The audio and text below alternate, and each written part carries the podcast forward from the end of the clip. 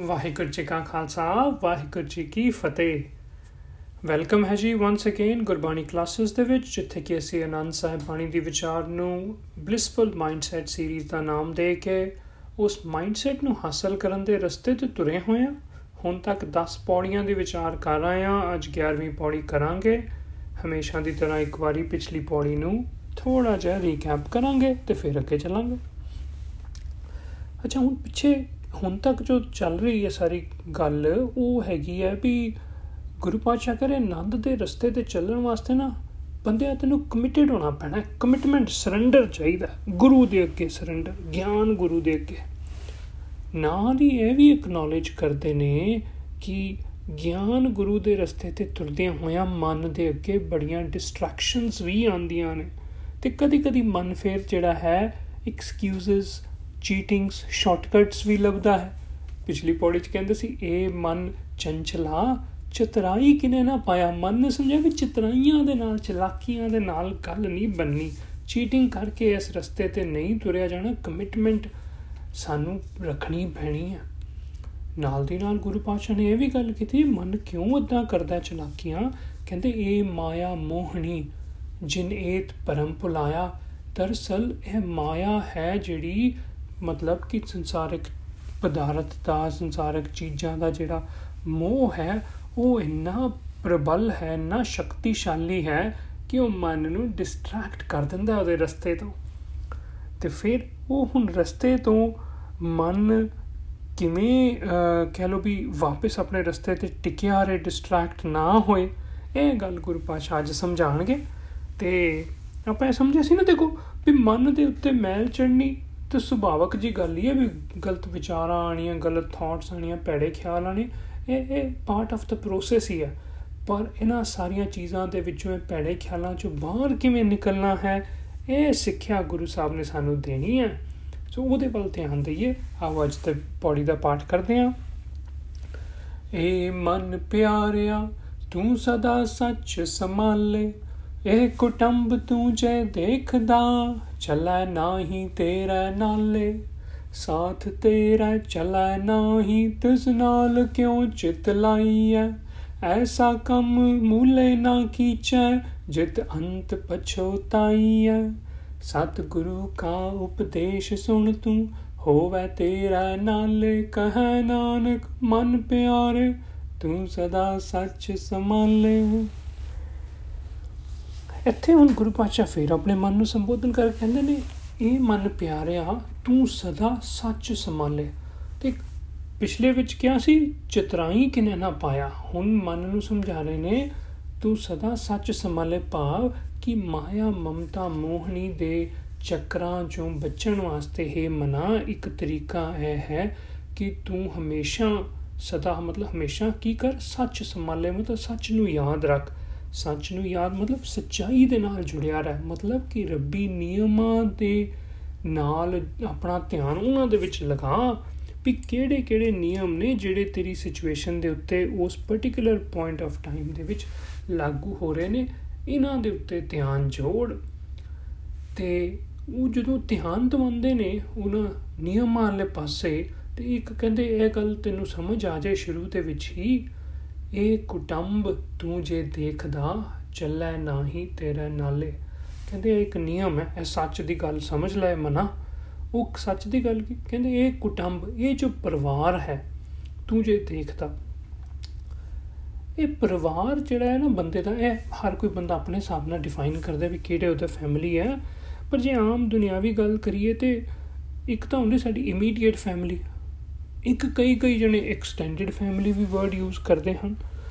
ਕਈ ਵਾਰੀ ਆਪਾਂ ਫਰੈਂਡ ਸਰਕਲ ਨੂੰ ਵੀ ਵਿੱਚੇ ਹੀ ਮਿਲਾ ਦਿੰਦੇ ਕਹਿੰਦੇ he is like he or she is like family ਹੈਨਾ? ਸੋ ਉਹ ਵੀ ਫੈਮਿਲੀ 'ਚ ਆ ਜਾਂਦੇ ਅੱਛਾ ਕਦੀ ਕਦੀ ਹੁਣ ਆਪਾਂ ਜਦੋਂ ਕੰਮ ਤੇ ਜਾਂਦੇ ਆ ਕਈ ਕਈ ਕੰਪਨੀਆਂ ਦੇ ਵਿੱਚ ਹੀ ਇਹ ਕਲਚਰ ਹੁੰਦਾ ਹੈ ਕਿ ਕੋਈ ਨਵਾਂ EMPLOYE ਜੁਆਇਨ ਕਰੇ ਨਾ, ਉਹਨੂੰ ਕਹਿੰਦੇ ਵੈਲਕਮ ਟੂ ਦ ਫੈਮਿਲੀ ਮਤਲਬ ਕੰਮ ਤੇ ਵੀ ਫੈਮਿਲੀ ਹੈ ਸਾਰੇ। ਸੋ ਕਹਿੰਦਾ ਮਤਲਬ ਕਿ ਫੈਮਿਲੀ ਦੀ ਡੈਫੀਨੇਸ਼ਨ ਆਪਣੀ ਆਪਣੀ ਪਰ ਇਹਨੂੰ ਇਹਨੂੰ ਥੋੜਾ ਜਿਹਾ ਬ੍ਰੌਡ ਕਰਕੇ ਜੇ ਇਹ ਵਰਡ ਨੂੰ ਦੇਖੀਏ ਨਾ, ਕਿ ਇਹ ਕੁਟੰਬ ਤੁਝੇ ਦੇਖਦਾ ਮਤਲਬ ਇਹ ਪੂਰਾ ਸੰਸਾਰ ਹੀ ਸਾਡੀ ਫੈਮਿਲੀ ਦੀ ਤਰ੍ਹਾਂ ਹੀ ਹੈ। ਮਤਲਬ ਕਿ ਇਸ ਪੂਰੇ ਸੰਸਾਰ ਦੇ ਵਿੱਚ ਜੋ ਕੁਝ ਵੀ ਦ੍ਰਿਸ਼ਟਮਾਨ ਸਾਨੂੰ ਦਿਸਦਾ ਪਿਆ ਹੈ, ਜੋ ਕੁਝ ਵੀ ਅਸੀਂ ਅੱਖਾਂ ਦੇ ਨਾਲ ਫਿਜ਼ੀਕਲ ਮਟੀਰੀਅਲ ਚੀਜ਼ ਨੂੰ ਦੇਖ ਰਹੇ ਹਾਂ, ਗੁਰੂ ਪਾਸ਼ਾ ਕਹਿੰਦੇ, ਚੱਲੇ ਨਾ ਹੀ ਤੇਰਾ ਨਾਲੇ।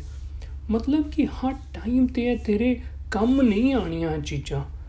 ਚੱਲੇ ਨਾ ਹੀ ਤੇਰੇ ਨਾਲੇ ਦਾ ਮਤਲਬ ਇਹ ਵੀ ਜਦੋਂ ਕਦੀ ਜ਼ਰੂਰਤ ਪਈ ਨਾ, ਉਦੋਂ ਹੋ ਸਕਦਾ ਹੈ ਵੀ ਇਹਨਾਂ ਚੋਂ ਦਿਸਦੀ ਹੋਈ ਕੋਈ ਵੀ ਚੀਜ਼ ਭਾਵੇਂ ਤੇਰੇ ਰਿਸ਼ਤੇਦਾਰ ਹੋਣ, ਭਾਵੇਂ ਮਾਪਿਓ ਧੀਆਂ, ਪੁੱਤਰ ਭੈਣ, ਭਰਾ, ਰਿਸ਼ਤੇਦਾਰੀਆਂ ਹੋਣ ਤੇ ਭਾਵੇਂ ਕੋਈ ਹੋਰ ਪਦਾਰਥ ਦੀਆਂ ਚੀਜ਼ਾਂ ਹੋਣ ਜਿਨ੍ਹਾਂ ਨੇ ਤੇਰਾ ਮਨ ਮੋਹ ਲੈਂਦੀਆਂ ਨੇ, ਇਹ ਜ਼ਰੂਰੀ ਨਹੀਂ ਕਿ ਉਸ ਟਾਈਮ ਤੇ ਤੇਰੇ ਕੰਮ ਆਣ ਸੋ ਇਹ ਗੱਲ ਨੂੰ ਬੜਾ ਸਮਝਾ ਕੇ ਫਿਰ ਕਹਿੰਦੇ ਸਾਥ ਤੇਰਾ ਚੱਲੇ ਨਾ ਹੀ ਜੇ ਬੰਦੇ ਤੈਨੂੰ ਸਮਝ ਆ ਜਾਏ ਵੀ ਇਹ ਸਾਰੀਆਂ ਚੀਜ਼ਾਂ ਨੇ, ਕਿਸੇ ਟਾਈਮ ਤੇ ਹੋ ਸਕਦਾ ਹੈ ਤੇਰੇ ਕੰਮ ਹੀ ਨਾ ਆਣ ਤੇ ਇਸ ਨਾਲ ਕਿਉਂ ਚਿਤ ਲਾਈਏ ਤੇ ਫਿਰ ਕਿਉਂ ਆਪਣਾ ਚਿੱਤ ਇਹਨਾਂ ਨਾਲ ਜੋੜਦਾ ਮਤਲਬ ਇਹ ਇਹ ਸੰਸਾਰਕ ਪਦਾਰਥਾਂ ਦੇ ਮੋਹ ਦੇ ਵਿੱਚ ਖੱਚਤ ਨਾ ਹੋ ਜਾਈ।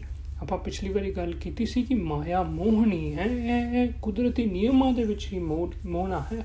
ਸੋ ਇਹ ਕੁਦਰਤੀ ਨਿਯਮਾਂ ਦੇ ਵਿੱਚ ਹੀ ਮਾਇਆ ਮੋਹਣੀ ਦਾ ਇੱਕ ਰੂਪ ਹੈ, ਇਹ ਪਰਿਵਾਰ ਹੈ ਫੈਮਿਲੀ ਹੈ ਕੁਟੰਬ, ਇਹ ਸਾਰੀਆਂ ਚੀਜ਼ਾਂ। ਇਹਨਾਂ ਦੇ ਵਿੱਚ ਬੰਦਾ ਕਦੀ-ਕਦੀ ਇੰਨਾ ਖੱਚਤ ਹੋ ਜਾਂਦਾ ਹੈ ਕਿ ਆਪਣੇ ਅਸਲੀ ਰਸਤੇ ਤੋਂ, ਆਨੰਦ ਦੇ ਰਸਤੇ ਤੇ ਉੱਤੇ ਤੁਰਿਆ ਸੀ ਨਾ ਮਾਈਂਡਸੈਟ ਹਾਸਲ ਕਰਨ ਦੇ, ਉਹਦੇ ਤੋਂ ਕਦੀ-ਕਦੀ ਐ ਫਿਰ ਥਿੜਕ ਜਾਂਦਾ ਹੈ, ਫਿਸਲ ਜਾਂਦਾ ਹੈ। ਉਸ ਗੱਲ ਵੱਲ ਗੁਰੂ ਪਾਸ਼ਾ ਧਿਆਨ ਦਵਾਰੇ ਵੀ ਜੇ ਤੂੰ ਫਿਸਲ ਗਿਆ ਨਾ ਇਸ ਰਸਤੇ ਤੋਂ, ਤੇ ਅੱਗੇ ਚੱਲ ਕੇ ਇਹਨਾਂ ਇਹਨਾਂ ਚੀਜ਼ਾਂ ਕਰਕੇ, ਜਿੰਨਾ ਕਰਕੇ ਤੂੰ ਫਿਸਲੇ ਉਹ ਵੀ ਤੇਰੇ ਕਿਸੇ ਕੰਮ ਨਹੀਂ ਆਣੀਆਂ ਐਸ ਕਰਕੇ ਐਸਾ ਕੰਮ ਮੂਲੇ ਨਾ ਕੀਚੈ, ਜਿਤ ਅੰਤ ਪਛੋਤਾਈਐ ਇਦਾਂ ਦਾ ਕੰਮ ਭੁੱਲ ਕੇ ਵੀ ਨਹੀਂ ਕਰਨਾ ਬੰਦਿਆ। ਜਿਸ ਕਰਕੇ ਕਿ ਬਾਅਦ ਚੋਂ ਸਾਨੂੰ ਅੱਗੇ ਚੱਲ ਕੇ, ਅੰਤ ਦਾ ਮਤਲਬ ਇਹ ਨਹੀਂ ਕਿ ਐਂਡ ਤੇ, ਅੰਤ ਦਾ ਮਤਲਬ ਅੱਗੇ ਚੱਲ ਕੇ। ਅੱਗੇ ਚੱਲ ਕੇ ਪਛਤਾਣਾ ਪਏ। ਮਤਲਬ ਕਿ ਜਦੋਂ ਫਿਰ ਇਹ ਜਿਨ੍ਹਾਂ ਚੀਜ਼ਾਂ ਕਰਕੇ ਇਨਸਾਨ ਕਦੀ-ਕਦੀ ਆਪਣਾ ਗੋਲ ਆਪਣਾ ਮਕਸਦ ਛੱਡ ਦਿੰਦਾ ਹੈ ਹੈ ਨਾ? ਇਹ ਡਿਸਟਰੈਕਸ਼ਨਸ ਕਰਕੇ ਆਪਣੇ ਸੱਚ ਦੇ ਰਾਹ ਤੋਂ ਉਖੜ ਜਾਂਦਾ ਹੈ। ਤੇ ਅੱਗੇ ਚੱਲ ਕੇ ਦੇਖਦਾ ਵੀ ਇਹ ਵੀ ਚੀਜ਼ਾਂ ਜਿਨ੍ਹਾਂ ਕਰਕੇ ਮੈਂ ਸਾਰਾ ਸੱਚ ਦਾ ਰਾਹ ਵੀ ਛੱਡਿਆ ਸੈਕਰੀਫਾਈਸ ਵੀ ਕੀਤਾ, ਉਹ ਕਿਸੇ ਕੰਮ ਹੀ ਨਹੀਂ ਆਉਂਦੀਆਂ ਪਈਆਂ, ਫਿਰ ਪਛਤਾਵਾ ਹੁੰਦਾ ਤੇ ਉਸ ਪਛਤਾਵੇ ਤੋਂ, ਉਸ ਰਿਪੈਂਡੈਂਸ ਤੋਂ ਗੁਰੂ ਪਾਸ਼ਾ ਸਾਨੂੰ ਬਚਾਉਣਾ ਚਾਹੁੰਦੇ ਹਨ। ਕਹਿੰਦੇ ਹਨ ਵੀ ਇਹ ਇਹ ਨਾ ਬਿਲਕੁਲ ਹੀ ਇਸ ਚੀਜ਼ ਨੂੰ ਆਪਾਂ ਸਮਝਣਾ ਹੈ ਕਿ ਵੀ ਵੀ ਪਰਿਵਾਰਕ ਮੋਹ ਦੇ ਵਿੱਚ ਫਸ ਕੇ ਆਪਣੇ ਸੱਚ ਦੇ ਰਸਤੇ ਨੂੰ ਆਪਾਂ ਛੱਡਣਾ ਨਹੀਂ ਹੈ। ਜਦੋਂ ਵੀ ਗੁਰੂ ਪਾਸ਼ਾ ਇਦਾਂ ਗੱਲ ਕਰਦੇ ਨਾ ਵੀ ਵੀ ਪਰਿਵਾਰ ਤੇ ਨੇ ਹਮੇਸ਼ਾ ਸਾਥ ਨਹੀਂ ਨਿਭਾਣਾ ਜਾਂ ਕੁਝ ਉਹਦਾ ਮਤਲਬ ਇਹ ਨਹੀਂ ਹੁੰਦਾ ਕਿ ਆਪਾਂ ਹੁਣ ਸਾਰਾ ਕੁਝ ਘਰ-ਬਾਰ ਤਿਆਗ ਦਈਏ, ਛੱਡ ਦਈਏ, ਵੀ ਲੋ ਜੀ, ਇਹਨਾਂ ਨੇ ਤਾਂ ਸਾਡਾ ਸਾਥ ਨਹੀਂ। ਇਹਦਾ ਮਤਲਬ ਕਿ ਆਪਣੀਆਂ ਜਿਹੜੀਆਂ ਜ਼ਿੰਮੇਵਾਰੀਆਂ ਨੇ ਆਪਣੇ ਪਰਿਵਾਰ ਪ੍ਰਤੀ ਭਾਵੇਂ ਮਾਪਿਓ ਨੇ ਤੇ ਭਾਵੇਂ ਧੀਆਂ ਪੁੱਤਰ ਨੇ ਤੇ ਭਾਵੇਂ ਭੈਣ ਭਰਾ ਨੇ ਤੇ ਭਾਵੇਂ ਇਮੀਡੀਏਟ ਫੈਮਿਲੀ ਨਹੀਂ ਰਹਿ ਕੇ ਫਰੈਂਡ ਸਰਕਲ ਹੈ ਤੇ ਭਾਵੇਂ ਵਰਕ ਸਰਕਲ ਹੈ, ਜੋ ਵੀ ਹੈਗਾ, ਉਹ ਉਹਨਾਂ ਦੇ ਪ੍ਰਤੀ ਆਪਣੇ ਫਰਜ਼ ਜ਼ਰੂਰ ਨਿਭਾਣੇ ਨੇ ਆਪਾਂ, ਆਪਣੀ ਰਿਸਪੌਂਸਿਬਿਲਿਟੀਆਂ ਨਿਭਾਣੀਆਂ ਹਾਂ, ਇੰਨਾ ਜ਼ਿਆਦਾ ਉਹਨਾਂ ਨਾਲ ਅਟੈਚ ਨਹੀਂ ਹੋ ਜਾਣਾ ਕਿ ਜਿਹੜਾ ਅਸੀਂ ਆਪਣੇ ਸੱਚ ਦੇ ਰਸਤੇ ਤੋਂ ਹੀ ਉਖੜ ਜਾਈਏ ਬਸ। ਇਹ ਅਟੈਚਮੈਂਟ ਤੋਂ ਬਚਾਉਣ ਵਾਸਤੇ ਡਿਟੈਚ ਕਰਨ ਵਾਸਤੇ ਗੁਰੂ ਪਾਸ਼ਾ ਇਦਾਂ ਦਾ ਮੈਸੇਜ ਦਿੰਦੇ ਨੇ ਕਿ ਇਹ ਹਮੇਸ਼ਾ ਤੇਰੇ ਨਾਲ ਚੀਜ਼ਾਂ ਨਹੀਂ ਨਿਭਣੀਆਂ। ਕਿਹੜੀ ਚੀਜ਼ ਨਿਭਣੀ ਹੈ? ਕਹਿੰਦੇ, ਸਤਿਗੁਰੂ ਕਾ ਉਪਦੇਸ਼ ਸੁਣ ਤੂੰ, ਹੋਵੇ ਤੇਰੇ ਨਾਲੇ। ਕਹਿੰਦੇ, ਜੇ ਕੋਈ ਚੀਜ਼ ਬੰਦਿਆ ਤੈਨੂੰ ਹਰ ਟਾਈਮ ਹਰ ਮੁਸ਼ਕਲ ਵਿੱਚ ਜਦੋਂ ਮੁਸ਼ਕਲ ਦਾ ਸਮਾਂ ਆਉਂਦਾ ਨਾ, ਜਦੋਂ ਸਭ ਤੋਂ ਜ਼ਿਆਦਾ ਜਿਹੜੀ ਜ਼ਰੂਰਤ ਹੁੰਦੀ, ਉਦੋਂ ਕਹਿੰਦੇ ਜਦੋਂ ਕੋਈ ਵੀ ਮਾਂ, ਪਿਓ, ਧੀਆਂ, ਪੁੱਤਰ ਕੋਈ ਵੀ ਚੀਜ਼ ਤੇਰੇ ਹੈਲਪ ਨਹੀਂ ਕਰ ਪਾਏਗੀ, ਉੱਥੇ ਵੀ ਜਿਹੜਾ ਸੱਚਾ ਗਿਆਨ ਹੈ, ਸਤਿਗੁਰੂ ਦਾ ਉਪਦੇਸ਼ ਹੈ ਨਾ ਜਿਹੜਾ, ਉਹ ਤੇਰੇ ਨਾਲ ਹਮੇਸ਼ਾ ਹੋਏਗਾ। ਗਿਆਨ ਹੀ ਇੱਕ ਇਦਾਂ ਦੀ ਚੀਜ਼ ਹੈ ਜਿਹੜਾ ਉਸ ਟਾਈਮ ਤੇ ਕੰਮ ਆਉਂਦਾ, ਬਚਾਉਂਦਾ ਬੰਦੇ ਨੂੰ। ਐਸ ਕਰਕੇ ਕਹੈ ਨਾਨਕ, ਮਨ ਪਿਆਰੇ, ਤੂੰ ਸਦਾ ਸੱਚ ਸੰਭਾਲੇ। ਇਸ ਕਰਕੇ ਮੈਂ ਤੈਨੂੰ ਮਨਾਏ ਇਨਕਰੇਜ ਕਰਦਾ ਹਾਂ, ਪ੍ਰੇਰਿਤ ਕਰਦਾ ਹਾਂ ਕਿ ਤੂੰ ਸੱਚ ਦੇ ਨਾਲ ਜੁੜਿਆ ਰਹਿ ਗਿਆਨ ਲੈ ਰੱਬੀ ਨਿਯਮਾਂ ਦਾ। ਉਹਨਾਂ ਨੂੰ ਸਮਝ ਤੇ ਸਮਝ ਸਮਝ ਕੇ, ਸਮਝ ਸਮਝ ਕੇ ਆਪਣੀ ਹਰ ਇੱਕ ਮੁਸ਼ਕਲ ਦਾ ਹੱਲ ਤੂੰ ਆਪ ਹੀ ਕੱਢ ਲਏਂਗਾ।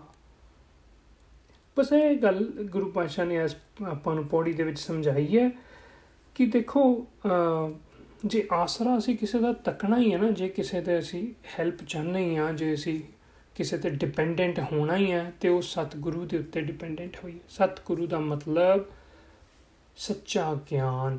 ਸੱਚਾ ਗਿਆਨ ਜਿਹੜਾ ਕੁਦਰਤ ਤੋਂ ਨੇਚਰ ਤੋਂ ਸਾਨੂੰ ਮਿਲਦਾ ਹੈ, ਉਸ ਗਿਆਨ ਨੇ ਹੀ ਸਾਡਾ ਸਹਾਈ ਹੋਣਾ ਹੈ। ਉਸ ਟਾਈਮ ਤੇ ਜਿੱਥੇ ਹੋਰ ਕਦੀ ਵੀ ਮਾਪਿਓ ਜਾਂ ਹੋਰ ਰਿਸ਼ਤੇਦਾਰੀਆਂ ਹੋਰ ਪਰਿਵਾਰ ਜਾਂ ਹੋਰ ਸੰਸਾਰਕ ਚੀਜ਼ਾਂ ਕੋਈ ਵੀ ਸਾਥ ਨਹੀਂ ਨਿਭਾ ਸਕਣਗੇ। ਮੈਂ ਨਾ ਇੱਕ ਐਗਜ਼ਾਮਪਲ ਦਿੱਤੀ ਹੋਈ ਹੈ ਪਹਿਲਾਂ ਕਲਾਸਾਂ ਦੇ ਵਿੱਚ। ਸ਼ਾਇਦ ਜਪਜੀ ਸਾਹਿਬ ਦੇ ਵਿਚਾਰ ਦੇ ਵਿੱਚ ਕੀਤੀ ਸੀ ਗੱਲ, ਮੈਨੂੰ ਯਾਦ ਨਹੀਂ ਆ ਰਿਹਾ, ਪਰ ਜਾਂ ਸੁਖਮਨੀ ਸਾਹਿਬ ਦੇ ਵਿੱਚ ਆਪਾਂ ਗੱਲ ਕੀਤੀ ਸੀ ਕਿ ਜਹ ਮਾਤ ਪਿਤਾ ਸੁਤ ਮੀਤ ਨਾ ਪਾਈ, ਮਨ ਉਹਾਂ ਨਾਮ ਤੇਰਾ ਸੰਗ ਸਹਾਈ। ਤੇ ਉੱਥੇ ਆਪਾਂ ਗੱਲ ਕੀਤੀ ਸੀ ਵੀ ਮੰਨ ਲਓ ਆਪਾਂ ਸੜਕ ਤੇ ਡਰਾਈਵ ਕਰ ਰਹੇ ਹਾਂ ਤੇ ਅੱਗੋਂ ਅਚਾਨਕ ਕੋਈ ਕਹ ਲੋ ਵੀ ਕੋਈ ਜਾਨਵਰ ਆ ਗਿਆ ਜਾਂ ਕੁਝ ਸੜਕ ਤੇ ਉੱਤੇ ਕੋਈ ਕੋਈ ਅੱਗੋਂ ਕੋਈ ਕੋਈ ਚੀਜ਼ ਆ ਗਈ ਅੱਗੇ ਅਗਲੇ ਨੇ ਮੰਨ ਲਓ ਬੜੀ ਜ਼ਬਰਦਸਤ ਬ੍ਰੇਕ ਲਗਾ ਦਿੱਤੀ। ਉਸ ਟਾਈਮ ਦੇ ਉੱਤੇ ਕੋਈ ਆਪਾਂ ਆਪਣੇ ਮਾਪਿਓ ਭੈਣ ਭਰਾ ਨੂੰ, ਕਿਸੇ ਨੂੰ, ਰਿਸ਼ਤੇਦਾਰਾਂ ਨੂੰ ਥੋੜੀ ਫੋਨ ਕਰਨ ਤੁਰਾਂਗੇ ਵੀ, ਹਾਏ, ਮੈਂ ਕੀ ਕਰਾਂ ਸੜਕ ਤੇ ਅੱਗੇ? ਮੇਰੇ ਤਾਂ ਪ੍ਰੋਬਲਮ ਆ ਗਈ ਉਸ ਟਾਈਮ ਤੇ ਕਿਹੜੀ ਚੀਜ਼ ਹੈਲਪਫੁਲ ਹੋਣੀ ਹੈ ਜਿਹੜੀ ਸਾਡੀ ਡਰਾਈਵਿੰਗ ਦੀ ਨੌਲੇਜ ਹੈ, ਉਹ ਕੰਮ ਆਣੀ ਹੈ ਉਸ ਟਾਈਮ ਤੇ। ਉਹ ਗਿਆਨ ਹੀ ਜਿਹੜਾ ਕੰਮ ਆਣਾ ਹੈ ਵੀ ਹੁਣ ਇਹ ਮੈਂ ਇੱਥੇ ਖੱਬੇ ਪਾਵਾਂ, ਸੱਜੇ ਪਾਵਾਂ ਕਿ ਬ੍ਰੇਕ ਲਾਵਾਂ, ਕਿ ਸਪੀਡ ਅਪ ਕਰਾਂ, ਕੀ ਕਰਨਾ ਹੈ ਉਸ ਐਕਸੀਡੈਂਟ ਤੋਂ ਬਚਾਉਣ ਵਾਸਤੇ? ਉਹ ਜਿਹੜਾ ਗਿਆਨ ਹੀ ਉਸ ਟਾਈਮ ਤੇ ਕੰਮ ਆਣਾ ਹੈ। ਸੋ ਇਹ ਗੱਲ ਨੂੰ ਇਹ ਅੱਜ ਦੇ ਮੈਸੇਜ ਦੇ ਨਾਲ ਰਿਲੇਟ ਕਰਨਾ ਹੈ ਵੀ ਆਸਰਾ ਤਕੀਏ ਤੇ ਗਿਆਨ ਦਾ ਬੜੀ ਵਾਰੀ ਇਦਾਂ ਹੋਏਗਾ ਕਿ ਜਦੋਂ ਹੋਰ ਕੋਈ ਬੰਦਾ ਇਦਾਂ ਦੀ ਸਿਚੁਏਸ਼ਨਾਂ ਲਾਈਫ ਵਿੱਚ ਆ ਜਾਂਦੀਆਂ ਨੇ ਕਦੀ ਕਦੀ ਕਿ, ਕੋਈ ਚਾਹੁੰਦਿਆਂ ਹੋਇਆਂ ਵੀ ਬਾਕੀ ਉਹਦੇ ਰਿਸ਼ਤੇਦਾਰ ਉਹਦੀ ਹੈਲਪ ਕਰਨਾ ਵੀ ਚਾਹੁੰਦੇ ਹੋਣਗੇ, ਪਰ ਬੰਦੇ ਦੀ, ਕਹਿ ਲੋ ਵੀ ਹੈਲਪ ਨਹੀਂ ਹੋ ਪਾ ਰਹੀ ਹੋਏਗੀ। ਉਸ ਟਾਈਮ ਤੇ ਜਿਹੜੀ ਚੀਜ਼ ਨੇ ਉਹਦੀ ਹੈਲਪ ਕਰਨੀ ਹੈ ਉਹ ਹੈ ਸੱਚੇ ਗਿਆਨ ਨੇ। ਸੋ ਉਸ ਗਿਆਨ ਦੇ ਨਾਲ ਜੁੜਨਾ ਮੈਂ ਕਹਿੰਦਾ ਵੀ ਇਹ ਗੁਰੂ ਪਾਤਸ਼ਾਹ ਦਾ ਜਿਹੜਾ ਮੈਸੇਜ ਹੈ ਨਾ ਅੱਜ ਦਾ, ਵੀ ਕਿਵੇਂ ਹੁਣ ਆਪਾਂ ਮਾਇਆ ਮੋਹ ਨਹੀਂ ਤੋਂ ਬਚਣਾ ਹੈ, ਮਤਲਬ ਅਟੈਚ ਹੋਣ ਦੀ ਬਜਾਏ ਡਿਟੈਚ ਹੋਣ ਵਾਲਾ ਜਿਹੜਾ ਪਾਸਾ ਹੈ ਨਾ, ਉਹ ਜਿਹੜਾ ਦੱਸਿਆ ਸਾਨੂੰ, ਬੜਾ ਬੜਾ ਇੱਕ ਸੋਹਣਾ ਤਰੀਕਾ ਦੱਸਿਆ ਸਾਨੂੰ ਵੀ ਅਸੀਂ ਫਿਸਲ ਨਾ ਚਾਹੀਏ ਤੇ ਮੈਂ ਵੀ ਦੇਖਿਆ ਕਿ ਗੁਰੂ ਪਾਸ਼ਾ ਆਪਣੀ ਜੇ ਲਾਈਫ ਦੀ ਉਹਨਾਂ ਦੀਆਂ ਗੱਲਾਂ ਕਰੀਏ, ਤੇ ਉਹ ਕਹਿੰਦੇ ਨੇ ਕਿ ਮੇਰਾ ਮਨ ਮਾਇਆ ਨੇ ਤਾਂ ਕੀ ਮੋਣਾ ਸੀ? ਕਹਿੰਦੇ, ਮੋਹਨ ਮੋਹ ਲਿਆ ਮਨ ਮੇਰਾ, ਸਮਝਸ ਸ਼ਬਦ ਵਿਚਾਰੇ। ਕਹਿੰਦੇ, ਮੇਰੀ ਤਾਂ ਇਹ ਹਾਲਤ ਹੈ ਵੀ ਮੇਰਾ ਤੇ ਮਨ ਕਿੰਨੇ ਮੋਹ ਲਤਾ ਹੋਇਆ। ਮੋਹਨ ਭਾਵ ਰੱਬ ਜੀ ਨੇ। ਕਹਿੰਦੇ, ਹੁਣ ਮੈਂ ਸਮਝਸ, ਸ਼ਬਦ ਵਿਚਾਰੇ, ਸ਼ਬਦ ਨੂੰ ਵਿਚਾਰ ਕੇ, ਗਿਆਨ ਨੂੰ ਵਿਚਾਰ ਵਿਚਾਰ ਕੇ ਮੈਂ ਸਮਝਦਾ ਸਮਝਦਾ, ਹੋਰ ਰੱਬੀ, ਰੱਬ ਜੀ ਬਾਰੇ, ਰੱਬੀ ਨਿਯਮਾਂ ਬਾਰੇ। ਸੋ ਇਸ ਤਰੀਕੇ ਮਨ ਉਧਰਲੇ ਪਾਸੇ ਲਗਾਣਾ ਅਸੀਂ ਵੀ। ਇਹ ਇਹ ਤਰੀਕਾ, ਇਹ ਵੱਲ ਗੁਰੂ ਸਾਹਿਬ ਤੋਂ ਸਿੱਖਾਂਗੇ। ਤੇ ਇੱਥੇ ਅੱਜ ਦੀ ਸਮਾਪਤੀ ਹੈ ਜੀ। ਵਾਹਿਗੁਰੂ ਜੀ ਕਾ ਖਾਲਸਾ, ਵਾਹਿਗੁਰੂ ਜੀ ਕੀ ਫਤਿਹ।